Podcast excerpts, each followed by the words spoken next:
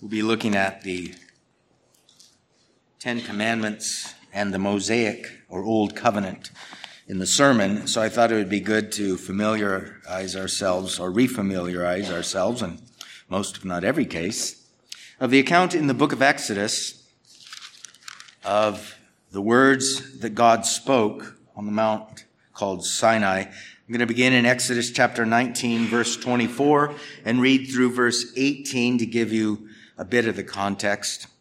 You can stand with me if you're able and willing. If you're not, that's fine.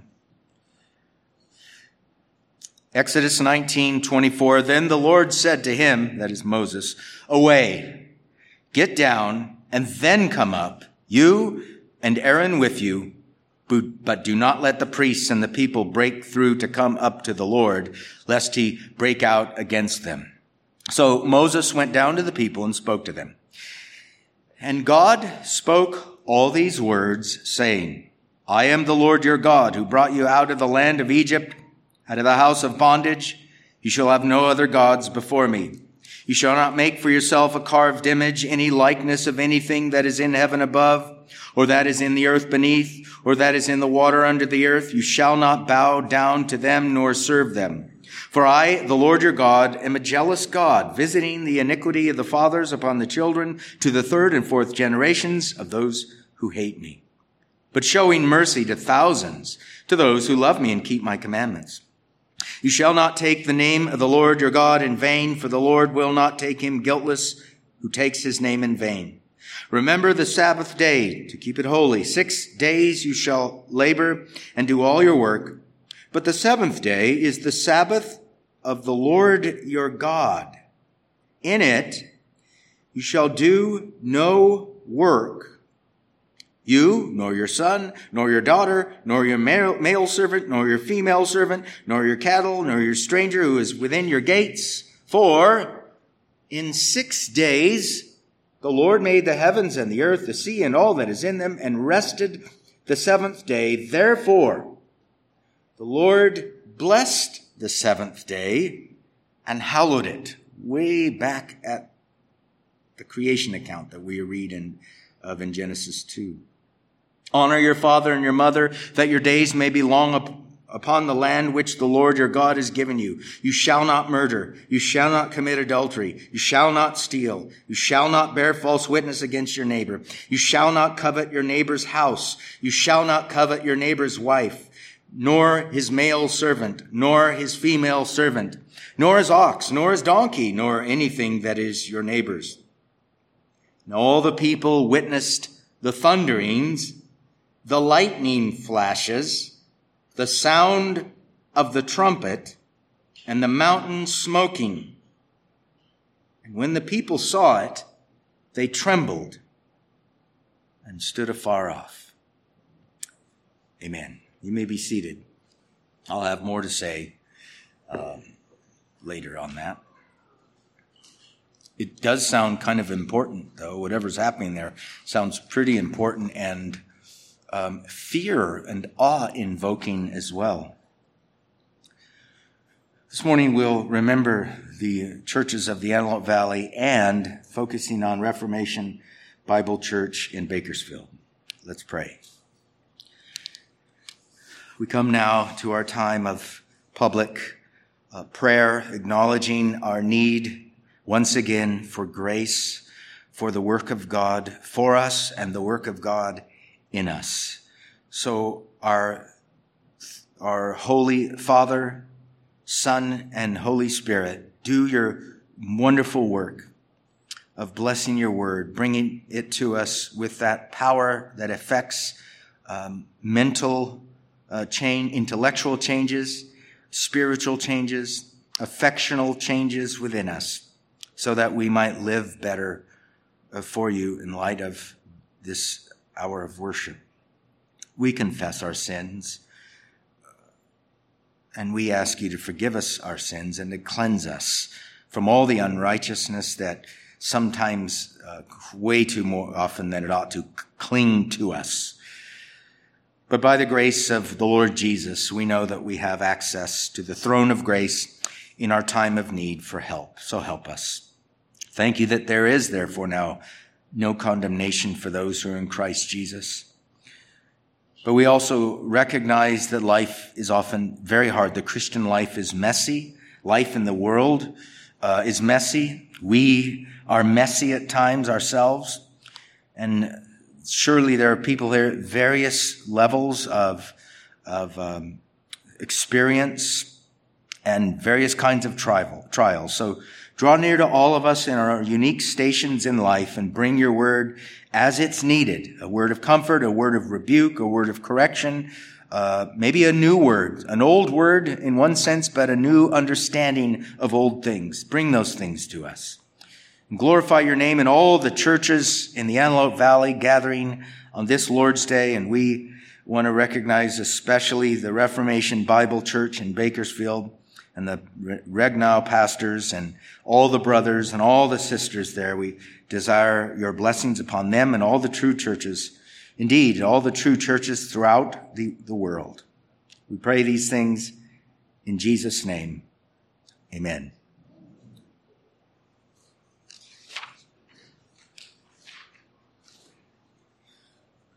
The Ten Commandments and the Mosaic Covenant, the Mosaic or the Old Covenant. Now, what we just read was in Exodus chapter twenty.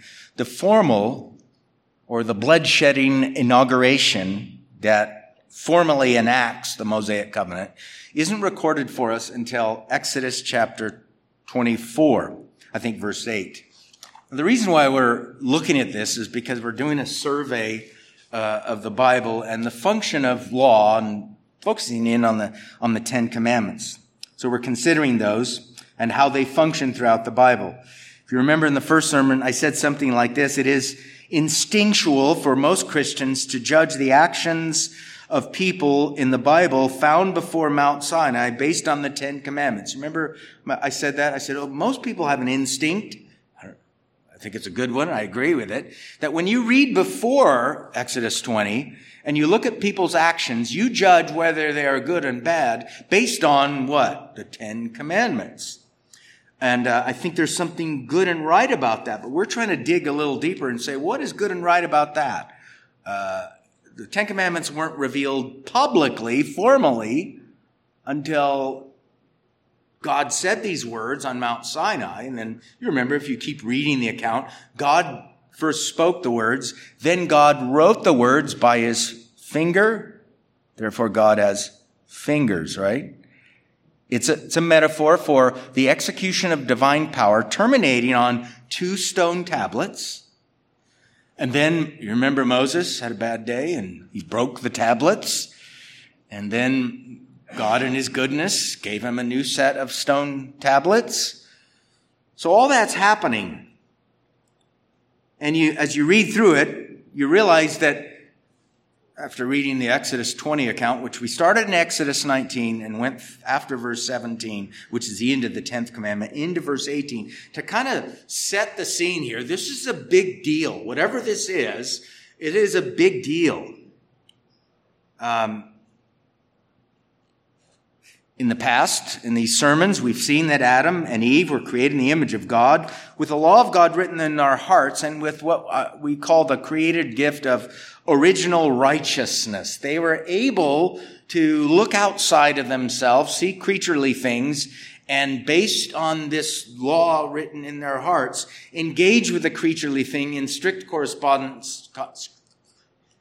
Yeah, blah, blah, blah. Strict correspondence with that which was written within. You're not like that now, and I'm not like that either. Because the fall into sin, curse has, divine curse has come upon human nature, and we receive a polluted human nature because we are naturally generated from a human father and a human mother. And God judges, has judged mankind. So that even though we, we have, we are the image of God and we have the law within, it's not utterly effaced, but it is pretty foggy, fogged up in our souls. And different cultures respond to it differently based on habits that are formed because parents or society train them to think a certain way in line with what's written in them. And so sometimes you see it more overtly outward than at other times. Some of you, I mentioned blue laws, I think, a few weeks ago. Blue laws were Fourth Commandment laws in the United States that forbade certain activities. I remember reading of a situation where a Presbyterian elder who worked for the Postal Service was going to be forced to work on a Sunday. And I think he said in order, I don't know what he said, but it was a big deal at his church. And for us, we'd go, well, work, you got to put food on the table. And I get that, works of necessity, works of mercy, you got to provide for your own. But we don't think in those categories anymore. Our culture has kind of left that. So we got football, which, by the way, N F L football on Sunday was a big deal when it first happened. Now it's like a huge multi-billion dollar worldwide idol on what day of the week. You think that's an accident? No, somebody behind the scenes is doing something to confuse. Anyway, even commandments like thou shalt not commit adultery. Most of us know there was a time in at least Central California. I'm not sure about Southern California. It's been debauched for a longer time than Central California. When uh, uh, thou shalt not commit adultery was a big deal. If somebody got a divorce, it was like, what? You, you know, in some families, we don't do that. Um, that's not all necessarily good. I'm not saying we just need to get back to the nineteen fifties in Central California because it, there were some sins being conducted back then as well. But all that to say, this sense of right and wrong is still in us. And it, as we, as it branches out, as we view creatures around us and engage with culture, It, it is multifaceted. It's not just one thing. It's multifaceted. It has to do with how we treat our parents, how we treat children, how we treat others, how we treat God, how we treat truth, uh, how we treat time, all that stuff. But because we're all messed up, um, it looks different in different cultures. By the way, the three monotheistic, major three uh, monotheistic religions in on the earth today are Islam, Judaism, and Christianity. Isn't it interesting? All three of those monotheistic religions, that's what philosophers and historians call it, all three of them have a holy day once a week, don't they? Very interesting. Where'd that come from? Why do they do that? Well, the, the Pope requires it. So we bow down, because we're good papists, we bow down to the Pope. I'm kidding. Now, this situation that we read about in Exodus twenty, these are Abrahamites. Abraham had various promises given to him. One was that he would give, God would give Abrahamites a land. He had already revealed a promise of a skull-crushing seed of the woman way back in the curse language of Genesis three. Various people believe that promise, that somebody from a woman would, a male seed from a woman would come and demolish the devil, and that would also be not just judgment on the devil and sin, but also mercy for mankind. So that promise is uh, revealed, and then it's passed on. Abraham receives it and believes that promise, but also Abraham is given other covenantal promises, one of them including land and the other one including seed, not just Christ, Galatians three sixteen, but um, a multitude of Abrahamites that would inherit his promises, ultimately in the land of promise, ancient Israel, for the purpose of preparing the world for the Messiah, so that when that happens, the Abrahamites and their unique covenantal promises have fulfilled their purposes, and they no longer function. You read the New Testament, that becomes very, very clear. Once Christ comes on the scene, the, that which was typifying him in the old economy has been abrogated because fulfilled. It served its purpose. It had a terminus. It had a point at which it was going to serve its, serve its purpose no more, because that which it pointed to has come in the fullness of time. God sent forth his son. Now, in the midst of all this, we have, um, we have, uh, Abrahamites down in Egypt because of a famine. And you remember the whole Joseph story and all that stuff. Well, now we fast forward from the end of Genesis all the way to Moses being called by God to take his people out of Egypt and to go in pursuit of the Abrahamic land promises over to the promised land. So they're in Egypt. Then the Exodus from Egyptian bondage happens, the Red Sea, where you have mercy for, for the covenant people of God, would, the would-be covenant, well, the co- Abraham. the Abrahamites, who were covenant people of God at the time, and then judgment upon God's enemies, the Egyptians, Pharaoh and, the, and his army. At the same time, then you have the wanderings. A whole generation wanders out in the wilderness and takes them forty years to end up getting to the promised land finally. God calls Moses to be the mediator of this covenant, the servant of a covenant. And that's what Exodus twenty and following is all about. Now, what we're doing is we're focusing in on the Mosaic or Old Covenant and the function of the Ten Commandments within it. Okay, so this is going to be about a ninety-part series from Exodus twenty through the end of the book of Deuteronomy. I'm kidding. It's one sermon, or two sermons. But we're looking at Mount Sinai here and the words God spoke. We won't look at the stone tablet text. Well, actually, we might. I'm not sure. And we're asking the question, how is this body of ethical principles, how is that functioning within the larger body of Mosaic law? Because if you've read the Old Testament or even the New Testament, you know that there's more to the Mosaic law than just the ten words, uh, the Ten Commandments. So we're asking the question of, what is, is there a unique place or a unique function for the Ten Commandments in the Mosaic law, and how can we see that? So I have uh, some observations that I think will illustrate the unique function of the Ten Commandments under the Mosaic Covenant. And here's my first observation. The Ten Commandments occur as a unique, unique, a unit in two Old Testament texts, okay, a unit where they're all spelled out for us in order, one through ten. Those two places are De- uh, Exodus twenty, verses two through seventeen, which we already read, and Deuteronomy five, verses six through twenty-one, which we will, won't read. But in both those places, it's a unit. It go- all ten of them go together.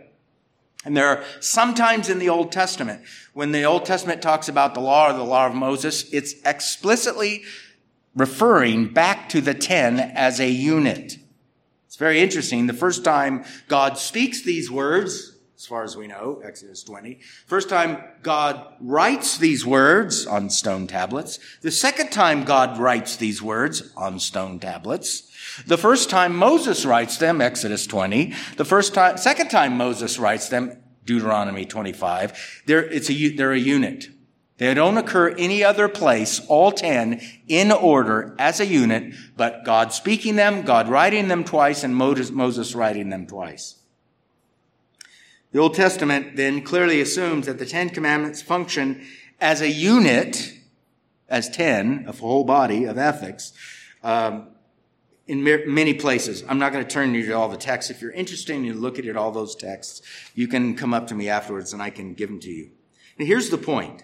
The point is that the Old Testament views the Ten Commandments as a unit, all ten together. So where I'm going with this is, if someplace in the Old Testament or someplace in the New Testament, we're, we conclude the Ten Commandments are applicable to Christians, I'm going to argue, then all ten of them are. That's one thing to say that. It's another thing to, to well, what does that look like? And we'll get there someday.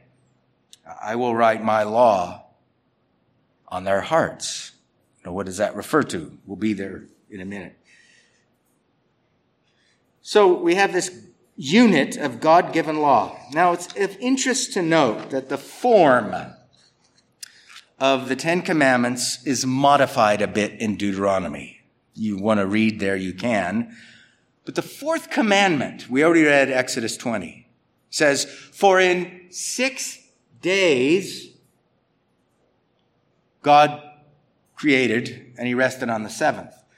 In Deuteronomy, the basis for Israel's Sabbath ultimately in the land of promise, again, in Exodus, they're not in the land of promise yet, right? Moses never made it there.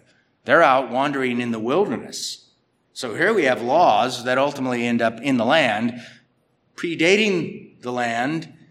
And in Exodus twenty, out on Mount Sinai, God speaks these words, and he bases their Sabbath on creation.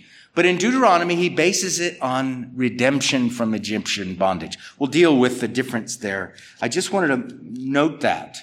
We need to explore it, though, because it's very interesting and intriguing. Okay, what's the basis of the fourth commandment for ancient Israel? Creation and what? Redemption. That's worth remembering, right? We'll get there someday. Now, if these two passages, which contain the Ten Commandments as a unit, are compared, it's obvious they are formally, they're not formally identical. One bases the fourth commandment on God's work and rest at creation. The other bases the fourth commandment on God's work of redeeming them from Egyptian bondage. So they're not formally identical. Now add to this the fact that Deuteronomy five twenty-two says this. Listen, these words, referring to the ten words, these words the Lord spoke to all your assembly in the mountain from the midst of the fire, the cloud, and the thick darkness with a loud voice, and he added no more. And he wrote them on two tablets of stone and gave them to me. Now that's interesting. Moses says, God wrote these ten words on two tablets of stone and gave them to me. But when Moses writes about the Ten Commandments, he writes one in one place with the fourth commandment based on creation, and the other place, the fourth commandment's based on redemption. What in the world did God write on stone tablets? Is Moses adding to them? Moses sinned. It kind of looks like it, right? You see the dilemma. You're not supposed to add anything to these. We have two different accounts of them. Moses, what he wrote in Genesis, Exodus twenty, he says God spoke these words. And Moses, what he wrote in Deuteronomy five. There's not a huge difference, but there is a difference. How could Moses' two accounts of the Ten Commandments differ if God himself added no more than what God wrote on stone tablets? I want everybody to get what's going on here. We got an apparent dilemma. You are to add nothing to what I wrote on stone tablets in terms of the Ten Commandments as a unit. But Moses has two slightly different accounts of the basis for the fourth commandment. How do we deal with this dilemma? Well, maybe we could say this. Well, God spoke, then Moses wrote. Do we ever have an account of Moses writing, in Moses writing, of the exact things that God wrote on stone tablets? You ever wondered that? What was written on those stone tablets? Exodus twenty or Deuteronomy five? Or maybe both. Or maybe something else. Maybe a reduced version of this Exodus twenty or Deuteronomy five. Matter of fact, I think that's exactly what was written on the stone tablets. You shall have no other gods before me. You shall not make for yourself an idol.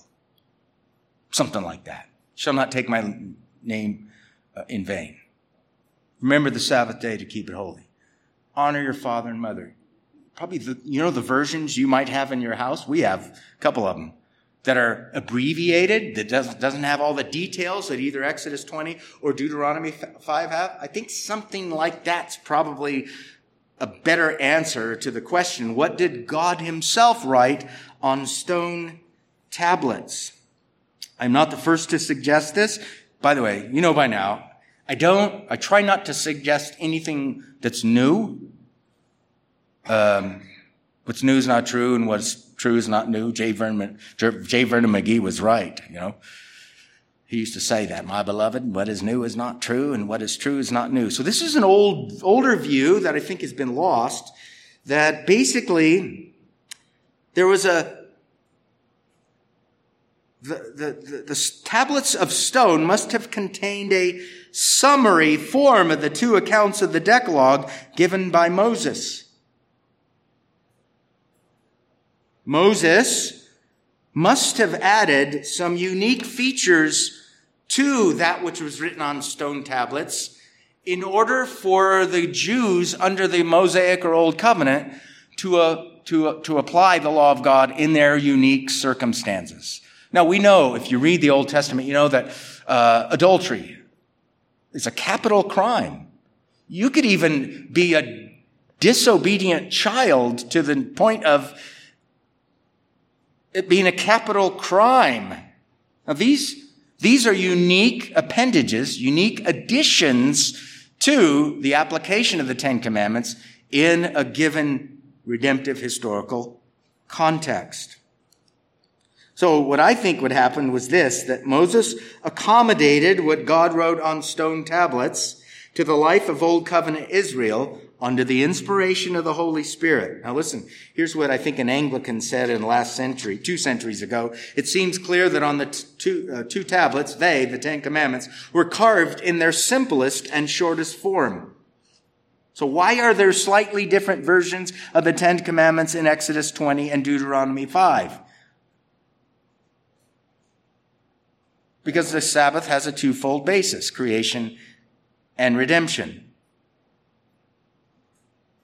Now, this view of abbreviated form, I think, is support, supported on the stone tablets, is supported by several considerations. First, elsewhere in Scripture, commands of the Decalogue are summarized by single words. Uh, you want to see it? The best example, I think, go to First Timothy chapter one. Paul, I believe, is reducing the commands of the Decalogue to single words here. I argue first through the ninth commandment. I won't give, present that argumentation. But here we have the Bible itself reducing commands of the Decalogue to single words in terms of the worst possible violators of them. First Timothy one eight, but we know that the law is good if one uses it lawfully, knowing this, that the law is not made for a righteous person, but for the lawless and insubordinate, for the ungodly and for sinners, for the unholy and profane, for murderers of fathers and murderers of mothers, for manslayers, for fornicators, for sodomites, for kidnappers. See, these are single word summaries of full commandments found in the ten. And this is actually in the order of the first through the ninth. For kidnappers, for liars, for perjurers, and if there's any other thing that is contrary to sound doctrine according to the glorious gospel of the blessed God, which was committed to my trust. So there you have the apostle himself reducing commands of the Decalogue to their essence in terms of uh, the worst possible violations of it. But also notice this, both in Matthew nineteen eighteen by our Lord himself, and Paul in Romans thirteen nine, they quote the ninth commandment, but here's all they say. You shall not bear false witness. It doesn't say against your neighbor in either of those texts. It's just, you shall not bear false witness. So there is a larger commandment, you shall not bear false witness against your neighbor, reduced to its bare essential essence. Uh, you shall not bear false witness, shall not lie. You know, on some versions of it. But think of this thirdly. Paul references the tenth commandment in Romans seven seven and in Romans thirteen nine, stating only its essential elements. You shall not covenant, covet, full stop. Well, you can't do that, Paul. That's not the tenth commandment. I think Paul would say, yeah, it is. I can reduce the tenth commandment to its essence, because if you read the accounts in Deuteronomy twenty and De- uh, excuse me, Exodus twenty and Deuteronomy five, it's clear that Moses is applying the Ten Commandments as a unit to Israel, to either to be or having already been brought into covenant with God. But the essence of the Ten Commandments doesn't have to do universally, transculturally, and transcovenantally with cattle. You shall not covet your neighbor's cattle, because not everybody's going to have cattle. They had cattle then. The essence of it doesn't have to do with servants, either male or female. That is con- that's conditioned upon the culture in which they live. The essence of it is, however, you shall not covet, full stop. That's why in our house, where the Ten Commandments occur, wherever it is. Might be in our room, and I think I have mirrors so that my wife always constantly sees it. It's a reminder. It just says, you shall not covet, full stop. It's okay. We can reduce larger commands that Moses wrote in full in Exodus twenty and in full in Deuteronomy chapter five. We can reduce them to their, uh, their core essence. Jesus did it. It's good enough for Jesus. Should be good enough for me. Paul did it. If it's good enough for Paul, should be good enough for me. By the way, it's the essence of this, that which is contained in the ten that's morally binding on everybody, not its specific form that occurs in Exodus twenty or Deuteronomy five, because again, that's for Abrahamites under the Mosaic Covenant. So it's going to have its unique temporary appendages attached, attached, attached to it. Finally, there are other places where the whole Old Testament is summarized in two commands. Teacher, which is, this is uh, Matthew twenty-two, thirty-six to forty. Teacher, which is the great commandment in the law? Jesus said to him, you shall love the Lord your God with all your heart, with all your soul, with all, and with all your mind. Deut- uh, text in Deuteronomy. This is the first and great commandment. And the second is like it. You shall love your neighbor as yourself. A text in Leviticus. On these two commandments hang all the law and the prophets. So here's, the law and the prophets can be reduced to love God, love your neighbor. Well, if the whole Old Testament can be reduced in terms of its substance, its core, its essence, in a small proposition, you love God, love your neighbor, can't the Ten Commandments? Matter of fact, love God and love your neighbor is in the Ten Commandments. You can see it. Love commands are comprehended in the Ten Commandments themselves, the first four toward God, the first last six toward man. So now what becomes clear is that the Ten Commandments contained what can be reduced, the Ten Commandments as they occur in Exodus twenty and Deuteronomy five. They contain what can be reduced. You shall not covet, full stop. Shall not bear false witness, full stop. Honor your father and mother, and we could say full stop, or we could add to it, like Paul does in Ephesians six. But the essence of the Ten Commandments can also be added to. Fourth Commandment's based on creation in one text, Fourth Commandment's based on redemption in another text, without tinkering with the essence of the command itself. Those are just applications in a given context. So the Ten Commandments function as a unit. That was my first point. Wasn't that exciting? It's kind of technical and all that stuff, and I get it. It's technical. But I don't assume you're dumb and you don't want to know things. I assume you're actually intelligent. You're believers in Christ. You got a big Bible. The biggest part of it's the Old Testament. When you read the New Testament, the law of Moses is pretty important. We need to understand how this is all working. So my second observation is this. The Ten Commandments were spoken by God and written by the finger of God on tablets of stone. You say, well, duh. Well, that's not a duh. That's, that's actually a profound observation. I borrowed it. I'm not the first one to say it. So if it's, its profundity is not grounded in me. Its profundity is grounded in the, whether or not it's actually reflective of Scripture and, uh, And then all the smart guys that I got it from. The Ten Commandments were spoken by God. We got that in Exodus twenty. Then God said, boom, that's the Ten Commandments. They're spoken. Deuteronomy nine ten testifies of the same thing. But they were subsequently written by God on tablets of stone. You can see that in Exodus twenty-four, verse twelve, Exodus thirty-one, eighteen, Exodus thirty-four, twenty-eight, and Deuteronomy nine, ten. Here's Deuteronomy nine, ten. Then the Lord delivered to me two tablets of stone written with the finger of God, the execution of divine power terminating on these stones, producing these ten words. And on them were all the words which the Lord had spoken to you on the mountain from the midst of the fire in the day of the assembly. God then takes it upon himself both to speak and write the very heart of the older Mosaic covenant. The heart of it is this thing, this thing we call the ten words, the Decalogue. God speaks it, then God writes it. God speaks it, oh, this audible voice is comes from heaven, and the ten words are spoken. God writes it, ten tablets. Seems like it's kind of important because God doesn't speak the entirety of what we call the Mosaic Law. Moses writes it. God doesn't write the entirety of what we call the Mosaic Law on stone tablets. He only writes the ten words. So I think that's very important. Third, my third observation, this might be the last one. Oh, I got a fourth one.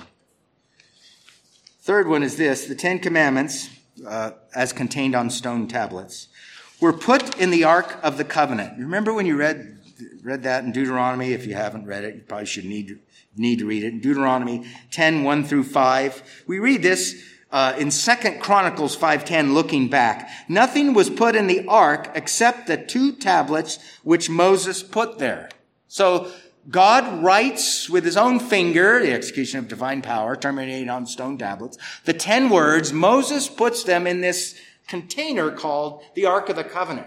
You think that's kind of important? I will put them in their mind. You ever read those words? We're going to get to those words.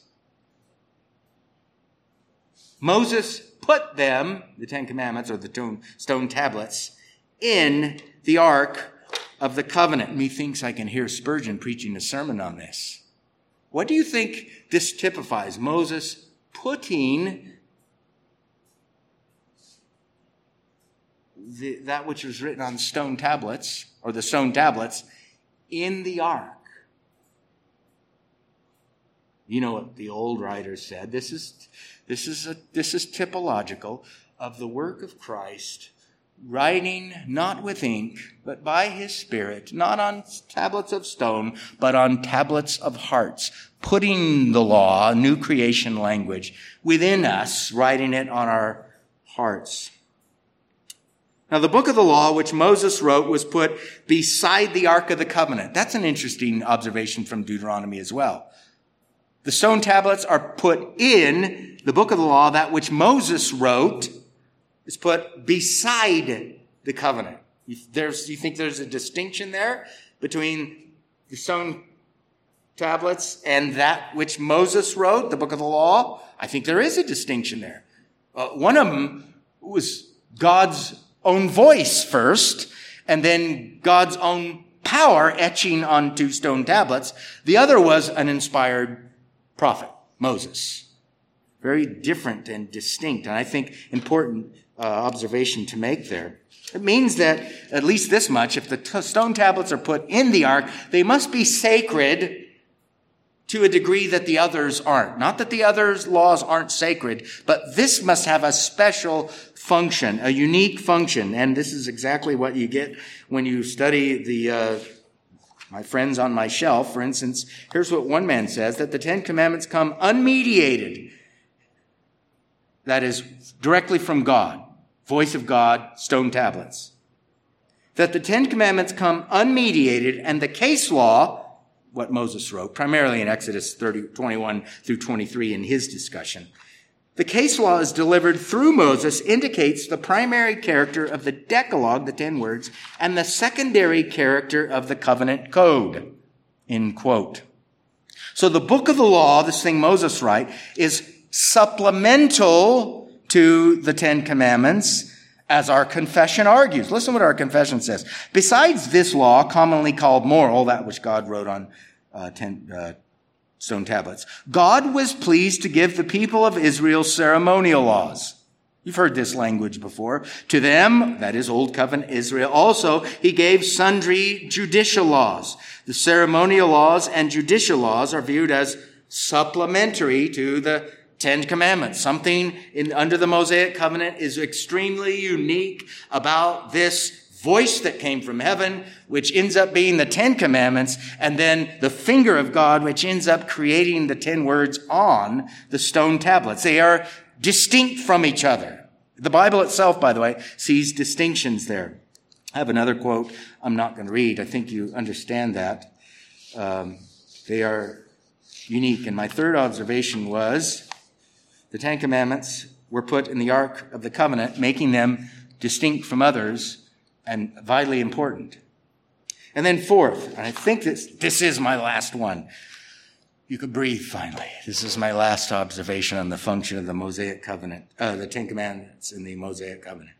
The Ten Commandments function as the basic fundamental law of the Old Covenant and were applied as such to the unique historical and covenantal conditions in which Israel existed.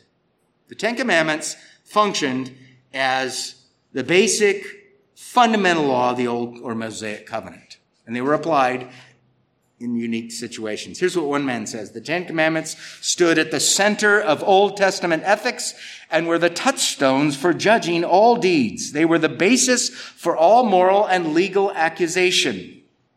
I think we all have an instinct. You just read through the Bible and go, whoa, there's something important about that Mount Sinai situation that's happening here. God wouldn't let the people go up there, only Moses and Aaron, and they, they heard the voice of God. And then God himself, Uh, there was thunder and lightning and all this stuff, and the people could see some of it, they, uh, but not the whole thing. And so God is doing something important, and the stone tablets seem to be so important that God would actually make a second pair of them after Moses uh, broke them because he was carnally angry or whatever happened to Moses. But seeing them as the, the core, the essential core of the Mosaic Covenant and its law, I, I think it's a simple observation that uh, most Christians make. Um, here's what another commentator says. The Ten Commandments are highly unusual in their ancient Near Eastern context in that they express general ethical, theological principles. They express general ethical theological principles, and here he's going to use a technical term. A technical term often used for this is apodictic. That's why you came to church this morning, to get a new word. Apodictic. Now, I wrestled this morning with whether or not to include this quote. I'm going to explain what it means, and once you understand what it means, you go, I already knew that, I just didn't know the word, which is good, great.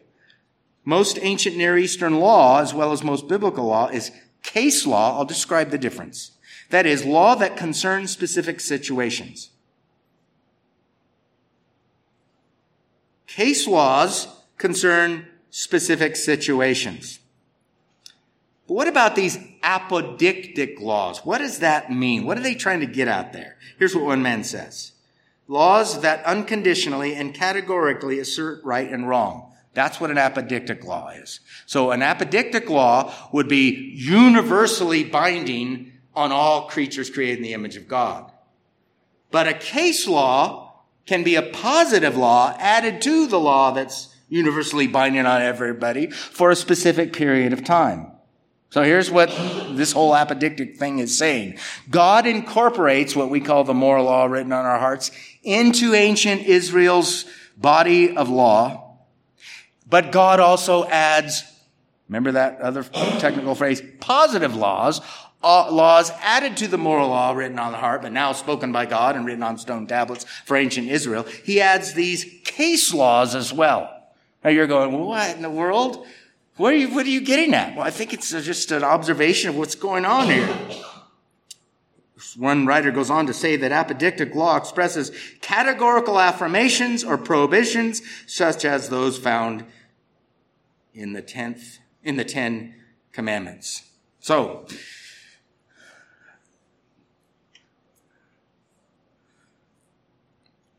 those are my four observations. I have some more, but those are for the next hour. Aren't, you can't wait till the next hour, right?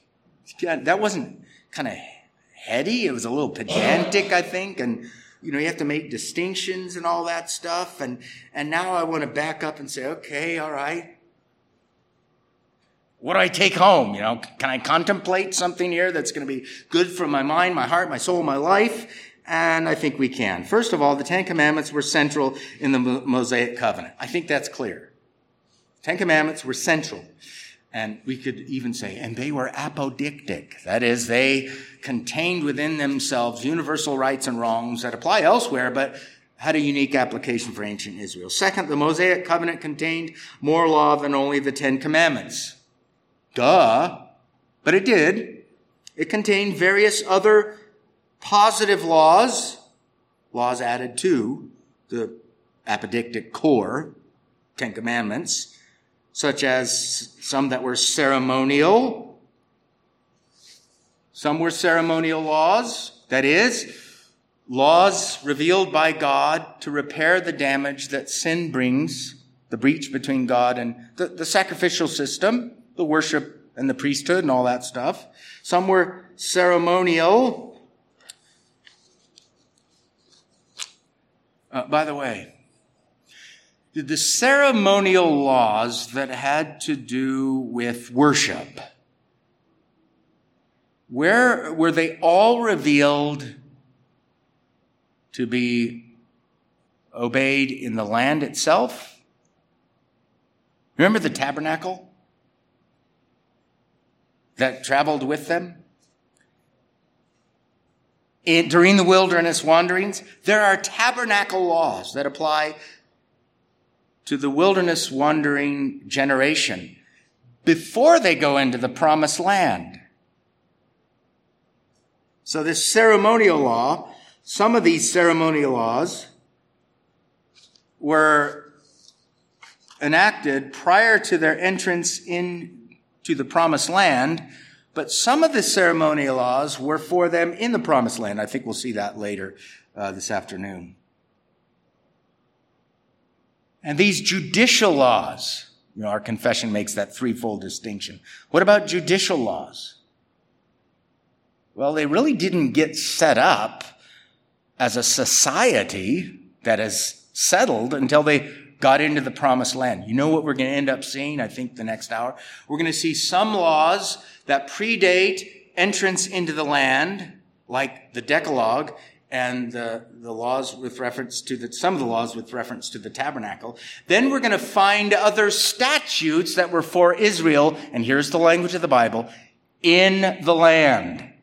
So there's some exclusive in the land laws as well. Isn't this getting fun? I thought we were going to contemplate for practical purposes. We are. The Old Testament, a third contemplation. The Old Testament promises a day when the law of God will be written on the hearts of those under the inaugurated new covenant. This is something we're going to have to wrestle with. So here we are in the Old Testament. We're looking at the Mosaic Covenant and the function of the Ten Commandments in it. We're making various observations. But if you keep reading the Old Testament, you have this language in Jeremiah thirty-one thirty-three. I will put, I already mentioned this, I will put my law in their minds. That's where I said, methinks I hear Spurgeon saying, oh, he put his law, that which he wrote on ten, tab, ten tablets. Moses, that is, Moses put it in the ark. It, could Moses be a type of Christ somehow, some way, uh, putting the law of God in the minds of, you can fill in the blanks. I will put my law in their minds and write it on their hearts. Now, one of the things we have to do when we get to Jeremiah is we have to ask the question, what is it? I will write it. It's called my law.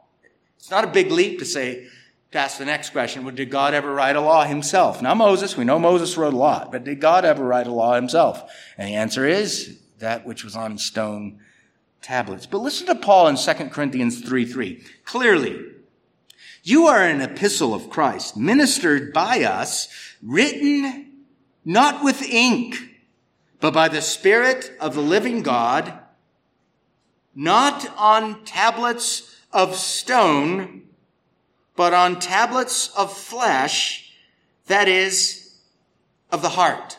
Now that seems to echo stuff that we've been studying. We've got flesh, we've got stones, we've got hearts, we've got uh, epistles. He says, you're not a written epistle with ink, but in one sense, you are our epistle, written not by us, and not with verse, by virtue of First Corinthians or Second Corinthians, but by Christ, not with ink, but with the Spirit, not on tablets of stone, but on tablets of the flesh, that is, of the heart. That seems to connect both testaments there, doesn't it? It does, by the way.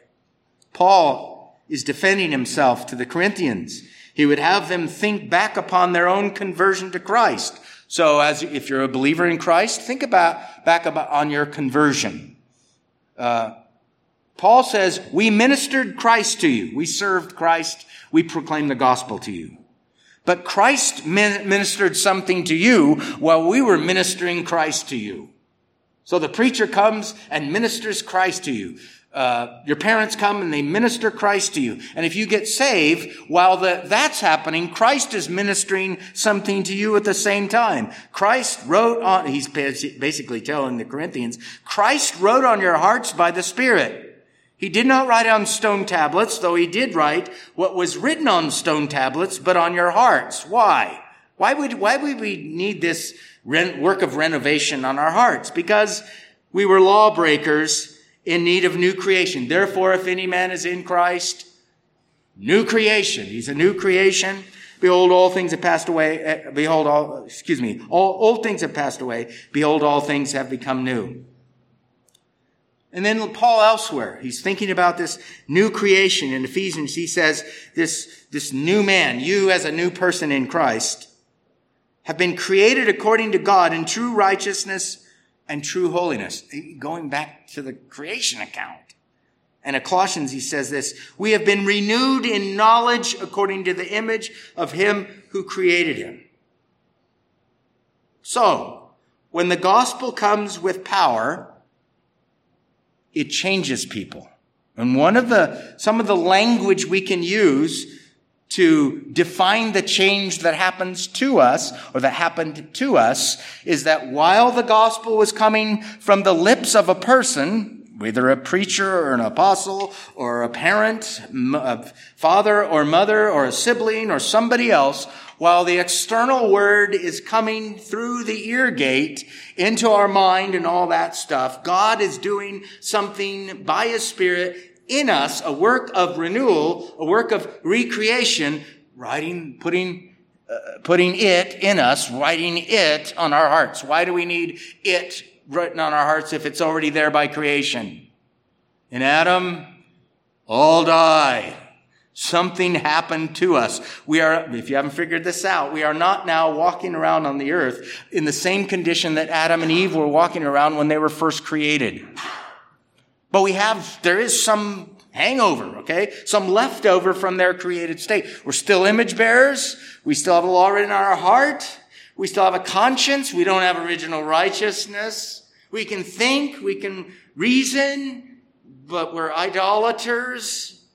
We exchange the truth for a lie. We worship creatures, ourselves and our families or whatever, instead of the Creator. But the, the mechanics of the basic stuff's all there. It's just all messed up. It needs a fix. The fix comes by God doing a work of recreation in us, all by his grace. Um. For by grace you've been saved through faith, and that not of yourselves. The whole salvation by grace through faith thing, it's not of yourselves. It's a gift of God, not as a result of works. See, the whole works and grace contrast in the New Testament is based in large part on people viewing the law of the Mosaic Covenant as an instrument through which, if I obeyed it, I could earn grace and salvation and heaven. Not as a, as a result of works, lest any man should boast. And here it is. For we are his workmanship, created in Christ. Here's the language of creation again. We are the effect of the workmanship of God, created in Christ Jesus for good works. In other words, grace comes. We receive the salvation that is offered to us in the gospel, and then works come as a result of it.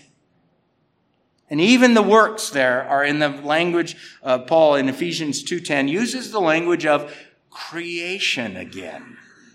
So it's, you know, you've heard me say this. This is the language of recreation. We need a new creation. We need to be renovated. And this work of ovate and renovate, I don't know if ovate's the word, but renovate means to renew. So to install or instill in the first place, creation, is a work of God. And so if there's a renewal, a recreation, who does it have to be Who has to be the agent of it? Us or God? It has to be God. So when God remakes us, there's this, there's this renovation of the image of God in us. We still have this thing called pollution, or remaining sin, we call it. Uh, that weird inclination that's still within us to do what's not right, wretched men and women that we are, as Paul said in Romans seven. But if you're truly converted, there's something else going on in there as well. And that comes by virtue of you're, you're just, a, you're, you're better than other people. No, it's not that we're better than other people. It's this, the gospel came to me. And while the gospel was coming to me through a human agent or a creaturely agent, the scriptures, God was doing an invisible work behind the scenes within my heart to change me, open my eyes and ears, give me eyes to see and ears to hear. Um, and, and now what you want to do is you want to say, okay, what you should say is, all right, I've been created, recreated in Christ Jesus for good works. What do they look like? Well, do you want the big story or the short story? Give me the short story. You're already giving me too much, uh, too long. You're almost done with your time. The short story is this. Uh, find out what the core essential law of God is, and, and, and pray for grace to love it, to implement it in your life, to show forth your gratefulness and, and thankfulness. So that is it. I have a fifth observation, but that comes after lunch, if anybody stays around to hear it. I hope this was helpful. I wrestled around in bed last night wondering, is this going to work? Um, because it's like a lecture, right? But a long time ago, I concluded this. Prepare a good lecture. So at least you have good material. At least you think it's good material. And pray God turns it into a sermon. Because if he doesn't turn it into a sermon, at least they can go away fed. And they'll be smirking while they go away fed, saying, a pastor presented his lecture material to us today, and God didn't turn it into a sermon. He's keeping him humble, which is a good thing. So may you profit from this. You see how important to know Christ is, I hope. You can study the law and ethics all you want, but if you don't have, you don't have Jesus, you don't have the forgiveness of sins, you don't have a righteousness according to the law that's going to get you into the safe presence of God, and you don't have the proper motive within your own heart to obey God out of gratefulness and thankfulness. Let's pray. We thank you, Lord, for your mercy in Christ Jesus that has come to many, and I hope all of us. And if not, bring it with power. Convince whoever needs to be convinced that they're a lawbreaker, that they're guilty before heaven, and that if they don't repent, they'll be destroyed by divine wrath. We don't want that for anyone. Instead, we want mercy and grace and life and light and salvation and joy and peace in the Holy Spirit. Bring that to all of our hearts. Remind most of us of probably things we've already known, but maybe don't Uh, put together rightly.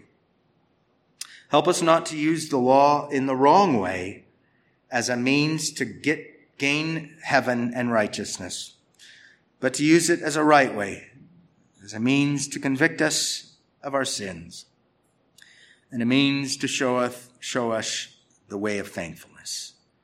Bless these words that were in line with your word, and any that weren't, we We certainly don't ask a blessing, except the blessing that we would forget them and that they wouldn't lodge deeply into our souls. So we pray these things in Jesus' name. Amen.